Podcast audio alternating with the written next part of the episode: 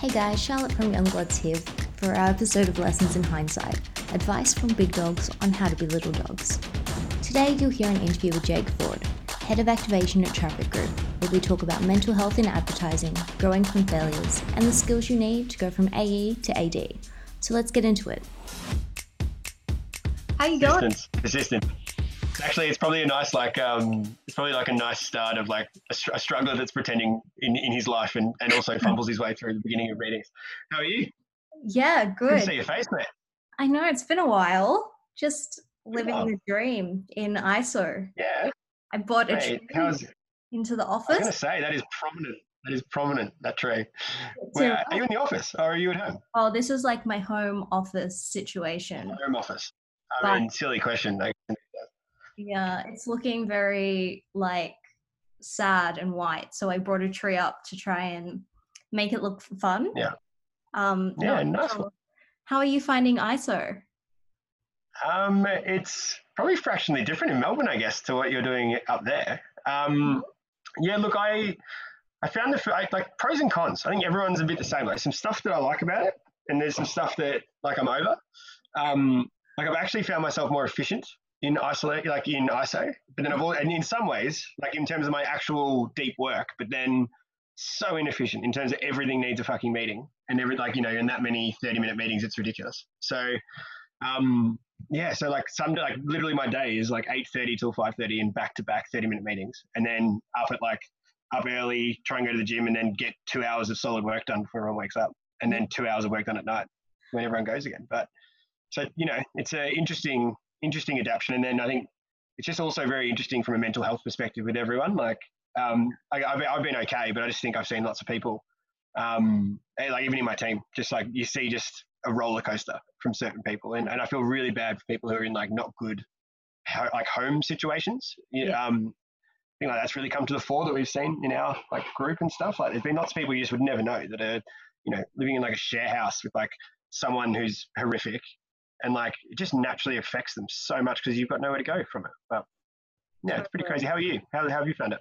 Um, actually, okay. I think because work has been so hectic, it's taken up Mm, a huge amount of my time. And then I think the worst part has been like obviously dancing and gym and all of that has been cancelled. Yeah. So I've kind of Mm. lost that like social element, which I think has been the hardest. yeah, But yeah, like if anything, work has taken off. Like I'm doing Youngbloods now, so everything is Youngblood Central.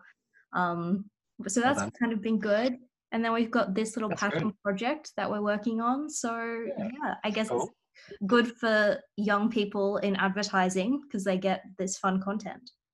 But Well, and look at you go. What what a, what a fantastic link. I must say before you before we jump into it, the um, like I I actually had like a massive. Like, I needed like two or three days off like, two weeks ago because I just like hit a massive wall. We did like six back to back weeks. We did like nine pitches in six weeks. It was wild. So I just like took some time off. But exactly the same thing that you said, which is like I just lost when you lose gym. I like stopped meditating. Um, it was just work, and then when you've just got work in your home, I've like never really broken before, but I felt like it's probably as close as I've come to just going like I need to fucking stop Totally. because it's all you've got is work. You know what I mean? And I think as well, being on like Zoom calls or team calls all the time, you're more on because you're in like this is like your private kind of space and you want to Mm. kind of have the best version of yourself because you're like and you have to be on constantly whereas when you're in a normal meeting you can kind of like zone out a little bit and that's fine whereas you can't right, yeah. much in this like zoom world Yeah, Yeah. that's yeah, it's true. It's true. You're you're you're front and center. Like I can see your face. If you stop, if you start looking up to the left, I'm like, stop looking at yourself, Charlotte. Look at me. well my questions are on the screen behind Ah, this. Yeah. so that's what it might be. I guess just you're obviously very young in the position that you're in, just full things, and I guess moments like before you're just saying I've never broken before. But are there Yeah. things that you've realized and you're like, if I knew this five years ago, it would completely change the way that Yep. I'm acting? Obviously, you're like doing real good for yourself, but as a like The facade. It's the facade I put out, Charlotte. It's the facade I put out. Yeah. okay. How do, like I think as well that's really interesting. Like how do you keep that facade and keep that confidence? Okay, I'm already going off questions, but this is fine. No, no, no, it's okay. In like an accounts role, you have to be so confident and not let the planners and all of the junior people under you and all the creatives know that everything's going to be fine. How do you become that rock, I guess? I, I want to assume we're starting here, right? Yeah, let's go. Um, we're getting deep. No, no, I mean, thanks for starting with like a couple of easy questions at the top. Um, I wish that, I, um, I wish there was one answer to that. I, oh, no, go, go, go. No, no, no, no, it's fine. I, am happy to talk to them. Quick fire ones to start off with? Yeah, let's start there. That's fine. That's fine. Okay. we've ruined if you wanted a real clean start to this. We might need some work in post. But um, I think, um, no, I think that that's a, it's a, there's no answer. And I think, yeah, there's no one answer because I think everybody has to learn how to deal with that in their own way. And I think um, there is lots of, I look at all the senior heads of accounts through that I deal with day to day, and they're all such different people and suit in their own different ways that you've got to have pretty reasonable self awareness to know how to kind of be the calm in the middle of the storm. Um, and I think uh, how I do it would be very different to probably seven or eight or nine people that I work with every day who I would, you know, call a peer. Um, and I think you ha- you spending time getting to know yourself and know how to not panic or get overly emotional or think things or take things personally, which are very common mistakes that people make, um, and I've made and will continue to make. Um, I think is something that only comes with experience, which is an annoying thing to hear as a young person because it's the worst thing ever. It's like, well, I can't do that. But it, it, I think you can draw from learning from other people's mistakes and getting to know yourself better. And you'll naturally um, improve that like it's a skill. It's not just something you've got or you haven't got. It's a skill you have to train and work and be aware of. Um, and I think I certainly am not always the calmest one in the room or always the rock you previously described. But um, I think um, that's probably the one thing. And then probably the kind of more like, you know, headline answer is like, it's just advertising at the end of the day. Like, there is some serious shit that's going on in the world, and you know, no more present than now. Not to bring COVID into the first answer, but um, I think at the end of the day, it's it's marketing and it's advertising, yeah. and like some yeah, sometimes we lose focus on that, um, and it is our world, but it's not the world. So um, I think perspective is also very important. Let's talk about your journey to get to this point. How did you get to where you are? Were you always like, I love advertising since you just saw an ad and you were like, I want to make that? How did it yeah. begin? Yeah, unfortunately, I don't probably have that story where I saw like a smoking ad when I was four and then always thought I'd want to be in advertising. Um, it's probably not the story. It's probably like a bit of a, um, it's a bit of a unique way in. I um, left school, did a business course at Monash, and I, I remember me and who the person who's now who now become my best man. We um, met at uni, sat there and went, shit, we need to do electives. Like didn't have any real idea what, you know, what we wanted to do in the business course. And then we ticked management because if you're going to be any, you're going to have to manage people. So that made sense. And then we were like, God, what, like, what other thing do you want to do? And we literally were sitting there like spin the wheel, like HR, marketing. And then funnily enough, the thing that, and testament to Ann Keogh um, at Monkeys, um, the thing I'm like, oh, that big ad, I love the ad the Carlton Draft did, where like Amazing. it's our big ad. Yeah. I'm like, probably my favorite ad of all time. And um, that popped up, and it just in my head, I'm like, actually, marketing could be heaps of fun. Let's do marketing. Like, I love that. If, I, if there was a day where I could be involved in a beer company doing marketing, that sounds right up my alley. So, so we ticked the marketing box. Um, fast forward about like two years, got a gig um, through my dad was working in a catering company, and the guy who owned this like run of a mill catering company was named Dragon. Um, Dragon was an ops manager at a media company. I got a, um, he offered me a, what at the time I thought was a beautiful pat of the ego as the Victorian sales manager of this like media company. And I'm like, how good does that sound on the resume? Um, walked in there and it was like three people in this dingy office. And it turns out the media that I was selling was the back of toilet door media. Still very important, of course, a fantastic channel. Um, and uh, TLC, shout out to them for giving me my start. Um, but basically, I didn't realize that I was cold calling off a three-year-old database of media agency co- contacts to try and get them to shift media spend into toilet door advertising. Um, which now is a bit of reflection. I'm like, like the turnover rate in media agencies, particularly account executives and account managers, meant that none of them were, you know, none of them were actually this right contact. So, very good lesson in humility. Um, and I certainly treat people who cold call now very differently than maybe others would. Um, but I, I, it worked because I ended up calling uh, Traffik, which is where now I work, and tried to sell them into a sampling campaign, which I definitely wouldn't have been able to pull off if they actually bought it. Um, in hindsight, um, and basically got offered by the account manager Tim um, at the time, who's another another good friend of mine. Um, basically said you can continue selling toilet doors after a year of doing it, or I'm building a beer truck that's going to Splendour in the Grass in like six six months. What do you reckon? And I'm like, I, I don't think I think I was in the seat before I hung the phone up uh, to go and work and build a beer truck. So, funnily enough, the beer truck was Carlton Dry. It's obviously not Carlton Draft because that'd be the perfect symmetry of the story. Um, that'd be just be too good though. Um, it's not a movie for God's sake. It's just an interview. um, um, and yeah, basically, fast forward six months, I was literally standing on top of the beer truck that we built at Splendour in the Grass, um, and was working at traffic, which is pretty cool. So. Um, and then I guess they, we'll probably get into it a bit deeper, but the, yeah, I've, I've, been at traffic ever since. So I'm, I'm kind of one of the rare stories where I haven't jumped around. I've kind of stayed at traffic, and yeah. um, I guess over the last sort of, I think I've been there now for seven years. Um, I've gone from being the snotty nosed uh, account executive that came in and you know set up. I remember setting up my folders on the desk and just had no idea about marketing life really. And I wrote, I had a folder for like um, presentations, and I had a folder for whips, and I spelled it W H I P. Beautiful. Um, which was very cute. Um, so I got shit for that flat out. Um, I hope I can swear on this. Um, and then yeah, uh, the rest is history. That's going to be the little snippet for the podcast. Is I spelled whips W H. I'm going to send it to everyone you've ever met. So when you obviously didn't exactly find something you loved cold calling people but what was it when you were at traffic or an experience that you had that you were like fuck i love this like yeah. what's yeah. it was became the reason that you like get out of bed? I think i probably got hooked and i got hooked in particular to experiential marketing because i worked my absolute ringer off getting that truck built and it was looking back an incredibly stressful and loose process and um, like I, I, got to stand on top of that truck at Splendour in the Grass and watch everybody behave and enjoy what we made in kind of the way we wanted them to.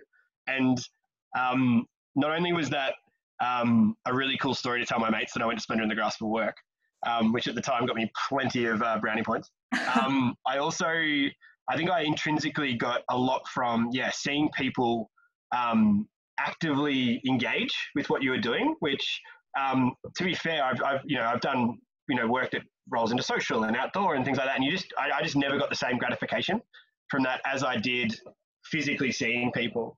Um, yeah, like um, engage with the work, and I think what happened from that point onwards was I was in a very experientially almost a producer role to begin with, um, and I just got reinforced time and time again how awesome it is when that feeling happens, and I kind of just got hooked onto that. Um, so yeah, I think I was pretty fortunate to kind of the first job was a real big job and a really exciting job, and it probably spoke to me as a you know 22 year old uh, male quite well. Yeah. Um, and yeah, just got, got hooked on the drug then. So I think that, I, and even now, I just like one of my favorite things to do is be at a bump in and then stand there in the middle of an experience of some sort. Um, yeah. And yeah, and see people enjoy it and be wowed by it. Okay, on that note, what has been your favorite campaign that you've done? What's been like your favorite wow moment? Look, it's always hard to beat the first. Um, that's probably broader in life as well. Um, I think, I, I, think the wow moments usually come off the back of, and it's, it's funny because like when you get there, that wow moment's fantastic, but the hard work to get there that nobody sees and that you know you put in together as a team to get to that point and to win the pitch, do the work, yeah. um, and and get to the other side as a team and you as a team you know the night before a, an experience or an event or you know even a campaign going live is always an interesting time in both agencies and clients alike. Um, i think probably one of my favorite things was um, we had a champagne at 11 o'clock in the morning after graham got announced and launched and probably the hardest slog of my life was um, to be honest probably underperforming in my role and hanging on to the coattails of people like Matt Pierce and Steve DeWolf and Evan Roberts and um, Sonia Bonbibra um, as they pulled off a world class campaign. And I was there just hanging on by my fingernails trying to build the box that Graham sat on and then tour him through museums afterwards. And to get that actually up successfully, and we didn't even know it was going to be successful at that time after we launched the PR. And we sat at the front of the state library. Um, funnily enough, the state um, the state library's cafe was able to serve a champagne at 11 o'clock in the morning. We sat there and just went, that is the hardest nine months of our lives. And I think it was me, um, Naomi Gorringe, and Matt Pierce. And we sat there and just went, let's see what happens with this. And then, yeah, I think seeing that, seeing the press react to that as they thought they would, and then obviously the success afterwards was just euphoric. As, as euphoric as, again, not trying to over dramatize it, but as euphoric as marketing could be, I think. Totally. It's one of the best campaigns Australia's probably ever done. I guess I want to kind of twist a little bit towards the less exciting sides of advertising. What is mm-hmm. something mm-hmm. that either you hate about advertising or you think that when you're explaining your job to people, you kind of don't talk about because it's not as glamorous? There's probably there's probably a couple of levels you can answer that question on, um, and ultimately, it's important to caveat that I think it's overwhelmingly a positive place to to work, and I think the people it's always the people around you that make it amazing. Yeah. Um, probably the, the side of it that is less glamorous and less exciting, and the thing that people don't talk about, particularly in the industry I work in, um, is that there is a like phenomenally high mental health problem that is within the advertising agency. And I don't think we've done well enough to foster a culture.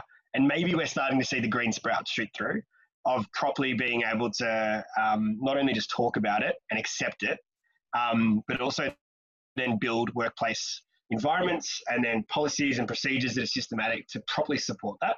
Um, and when you look at advertising or marketing in general, we over-index, and then we over-index again when you look at experiential events, shop, and not to, to a lesser extent shopper marketing. Not to jump to the solution at, at all, because it's about what's the what's the less glamorous side. But I think that the um, that side of it, we've got a way to go um, as an industry to make sure that not only do we foster the great people, eh, you know, we're proud of and want to work with, and that sort of stuff, which will ultimately lead to better work but I think just in general, at a human to human level, we can do a much better job of um, building systems and systematic ways to actually help people uh, do that. And I think uh, as businesses and as an industry, we get better at that. We'll all see the benefit of it. But yeah, I think that's a pretty dark side that only gets spoken about um, behind closed doors or after too many beers when the real truths come out. Yeah, definitely. And I think as well, it's an industry that you have to love what you do and you have to put mm. 110 of your heart into it even when i was doing creative you put like your baby on the line all the time and when someone cuts that down yeah. like no one teaches young creatives i guess how to like deal with that and like you were saying yeah. earlier how do you not take things personally like is there is it how do you kind of compartmentalize the feedback that you're getting um, it's it's a very relevant question because we recently lost a pitch and we, we went through that very thing. Like we loved the idea that we presented. We thought it was home and hosed. In the meeting, we had all the right questions. They loved. They, they told us they loved the idea, and we basically walked out of that and went. And that was after we had to start again at you know at the tissue level. So yeah. start again at tissue, and then turned it around for the final pitch in a week. Like it was basically gone at tissue, and then we thought we'd won it in the presentation. So we're like, roller coaster, top of the top of the mountain. Um, and then clearly, as the story goes, we didn't actually end up winning it. And we, me and my ECD, David Martin, we sat there and we were just flabbergasted we didn't win it. And it was that very thing. It's kind of like, what's that balance of like you feel like you want to throw your life at it to get the best out of your work, but if it keep you, you're putting your whole world on the line because then when it doesn't go ahead or someone doesn't agree that that's the best idea, it's like my whole ego and life and self esteem goes with it, right? Um, and we kind of got to the end of it, and I think again, like it's not just experience. This I think this comes with again a bit of self management and self awareness, and a bit of um, finding things outside of work that also balance you and build your person to make sure that when one ball drops, your whole life doesn't drop. Yeah. Um, but I think we got to the end of it and we went, you, you've got to be surrounded by a team that you trust because you get to a point where you're like, do I even know what good marketing is anymore? But I think for mine, it basically just comes down to having the right people around you. And we kind of finished that whole process and went, if you trust the people around you and you can look each other in the eye and you, you like you agree that's great work and you're proud of what you put up, that's actually what's enough. Because sort of back to even the story I said about the team pulling something off, like your job is everyone's a cog in the wheel. And as the team pulls together to do work, you've got to be able to look at people around the around the circle and make sure that you know that you did the best you could. It's a little bit sappy as an answer, but it's I think it's actually true. I reckon that's actually the um, I I personally, if I can look at Amado or the producer who went above and beyond in the eye and go, you know what, that's as good as we could have done. It just wasn't good enough today. Then we'll, we'll trudge off and get better for the next time. But your whole personality and self esteem doesn't need to go down with that. This is we're going down the dark road now, but I'll pull you back out again. Yeah, go for it.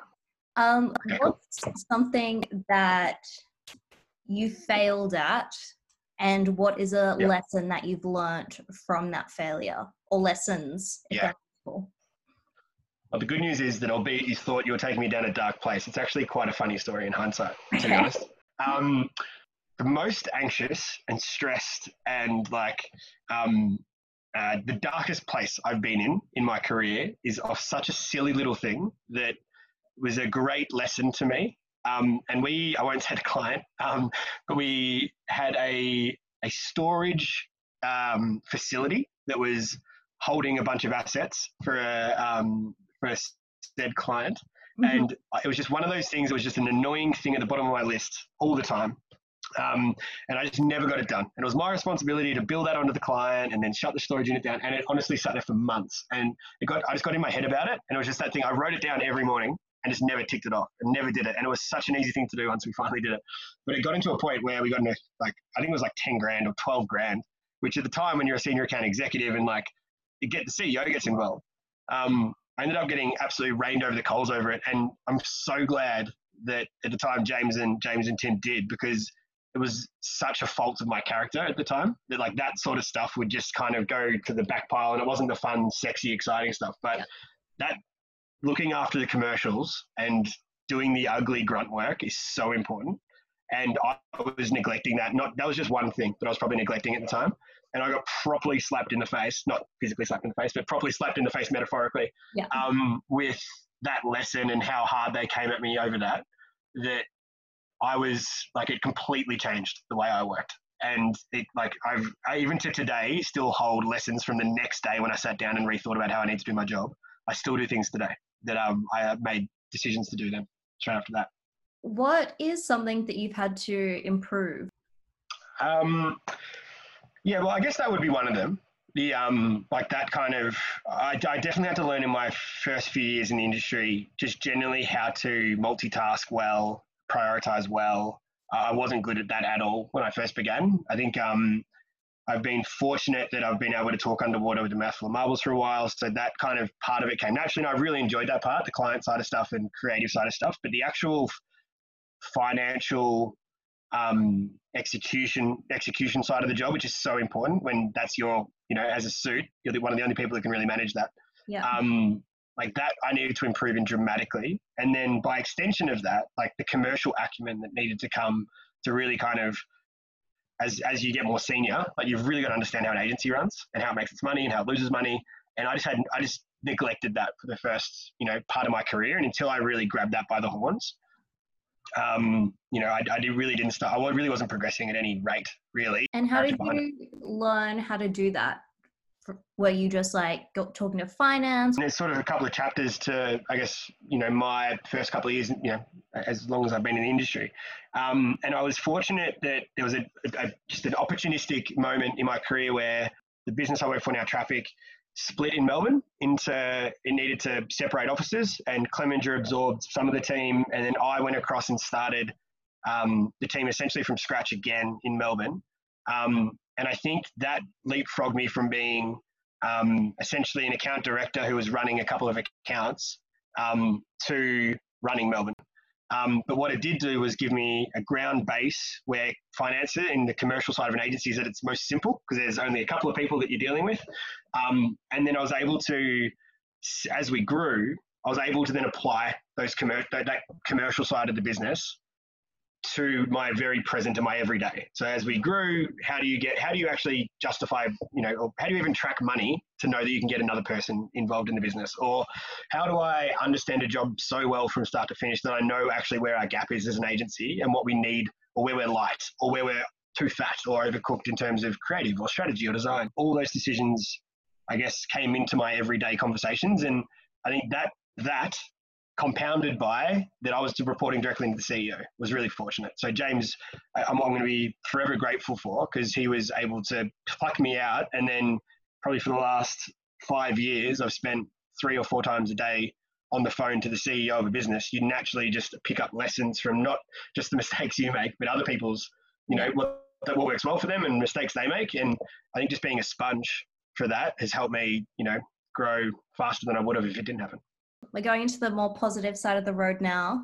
What is your advice to someone who's young, getting into advertising? Potentially, they want to get into experiential, maybe just advertising in general. What is your yep. top favorite tips? My my favorite tip is um, be humble and have an incredible attitude. I think you get hired on your attitude when you're a junior. You don't like. I think there is a lot of very similar resumes out there, and I and this is my personal piece, so don't take this for it. But like, I don't really care what university you went to. I don't really care what degree you really did. I, if you have a if you have a, the bit like the right attitude in advertising and in marketing, um, you can you're going to learn so much in your first two to three years in the industry. As you come through your first, you know, even five years in the system, like your attitude is everything. Um, you want to be the person that your client wants to speak to three times a day. You want to be the person that when shit hits the fan, your senior senior person turns to for help. Um, you want to be the person that puts in the extra 15 minutes and people know that you're a solid operator in the team. Um, and funnily enough, that always that doesn't necessarily mean that your output is, the most creative or um, the you know the most beautiful design. Often that means that you've got the best attitude and you're just willing to put in the work. Yeah. Um, yeah. You're one of the most passionate people I know about their job. Have you ever thought, "Fuck it, I want to go and do something else"? Um, Funnily, like no is, is a boring answer because it's the it's the answer you meant to say. I kind of stumbled through the the you know toilet cubicle to land in advertising, so I didn't really like plan to be here. Um, I, I feel like that the thing that in my space, in terms of events and experiential and shopper marketing as well, like it's very real and it's very tangible. And I can't see myself getting into other industries that aren't that. It's something that's based in real face-to-face humans experiencing things. I think it's where I'm always going to be. And I and I feel like even as the world gets more digital, that stuff gets more powerful. Um, and not to get into a sales pitch for traffic by any extent, but I, I think I also just enjoy that human connection. I feel like that advertising is one way to um, be involved in creating experiences and connections, but I think there's some other things I'm interested in. But you know, we'll see. We'll see where we'll see where the path takes us. Okay. Um, guess kind of wrapping it up now. Credit where credit's due. What is an agency that you think is really killing it right now, or a campaign that you think is amazing that isn't traffic or Clems?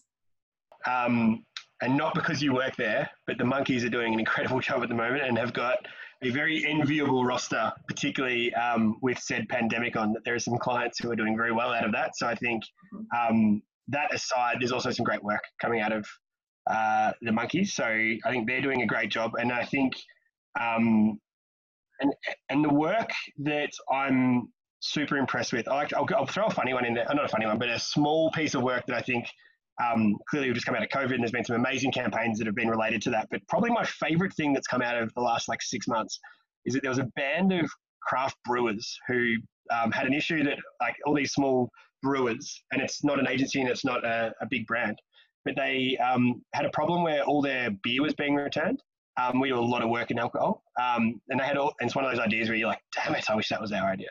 Um, and they had all these kegs coming back with beer, and yeah. um, they had nothing to do with it. So they banded together and then canned that beer and then sold that beer as a slab, called it Quarantinis for about, I think it was like $120 a slab.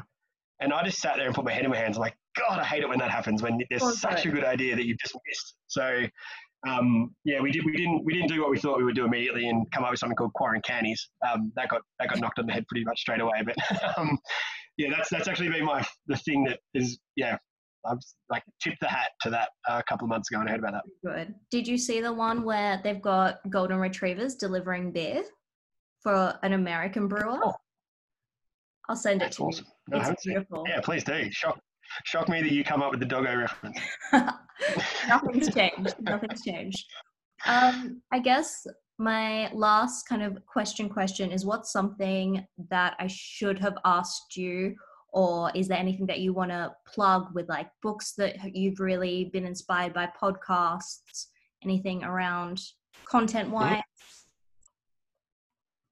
um oh, look it's a bit of a self-indulgent question Shah, so it's always a bit awkward i'd love to hear the different answers you get to that question because i think there's a few ways you can take that that really pump up your own tires which i'll avoid doing um, i think the obvious thing is like you should ask me who's the best junior creative i've ever worked with because that would have to you know, be reverse self-indulgent which um, Miss Goodsir, um, with, oh. a, with a mention, uh, um, a sorry mention to Mitchy, who currently works with us in your former role, um, not to dis- disgruntle him. Um, no, no, I think um, the book sings a good lead. I think there's some great books out there. Uh, and probably my advice to young people would be to not read the headlines, not read the like Blinkist version of it that gets it rips through it in 10 minutes, but to actually sit down and read, you know, how brands grow, um, read the long and the short of it. It's probably the most um, impactful book for marketing. Like, read that. Um, what's the one we're reading at the moment? Thinking Fast and, Slow, Fast and Slow, is a cracking book. Uh, that's a little bit um, petrifying on maybe how little of control we have when it particularly gets to retail on what no. people buy. Um, but yeah, my thing would be that even at my level, I feel like a lot of people have just skimmed the skimmed the chapter headings and then are just kind of parroting kind of you know what they've heard or what they've heard Ritson say in a speech. Um, my advice would be to read it and understand it and challenge it and form an opinion on it. Um, and even if that opinion's wrong, you are ten steps ahead of the person next to you because I just don't know if even um, yeah even at mid level or senior level, how many people have actually taken the time to read that and properly try and understand it. So um, that would be what I would yeah that'd probably be the I've kind of kind of undone my comment about giving advice up top, but I think that would be a, um, a strong point to, to drum home. Well, that's all we have time for. I hope you enjoyed the interview with Jake Ford. Join us next week for another Lessons in Hindsight.